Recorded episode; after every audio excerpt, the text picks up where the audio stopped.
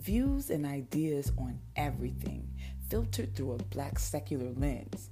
Need help settling a dispute? Wondering if your actions were right or wrong? Want the secular opinion of an honest, non biased person? It's me. I'm her.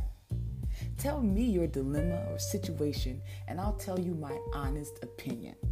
Because I believe that sometimes all we want or need is an honest opinion from someone who doesn't know us from a can of spray paint in this stressful corona time. I got you. Otherwise, you hear sincere ideas and feelings and thoughts surrounding religion, life, death, and everything in between. So sit back, put your thinking caps on, and enjoy Black Atheist Thoughts.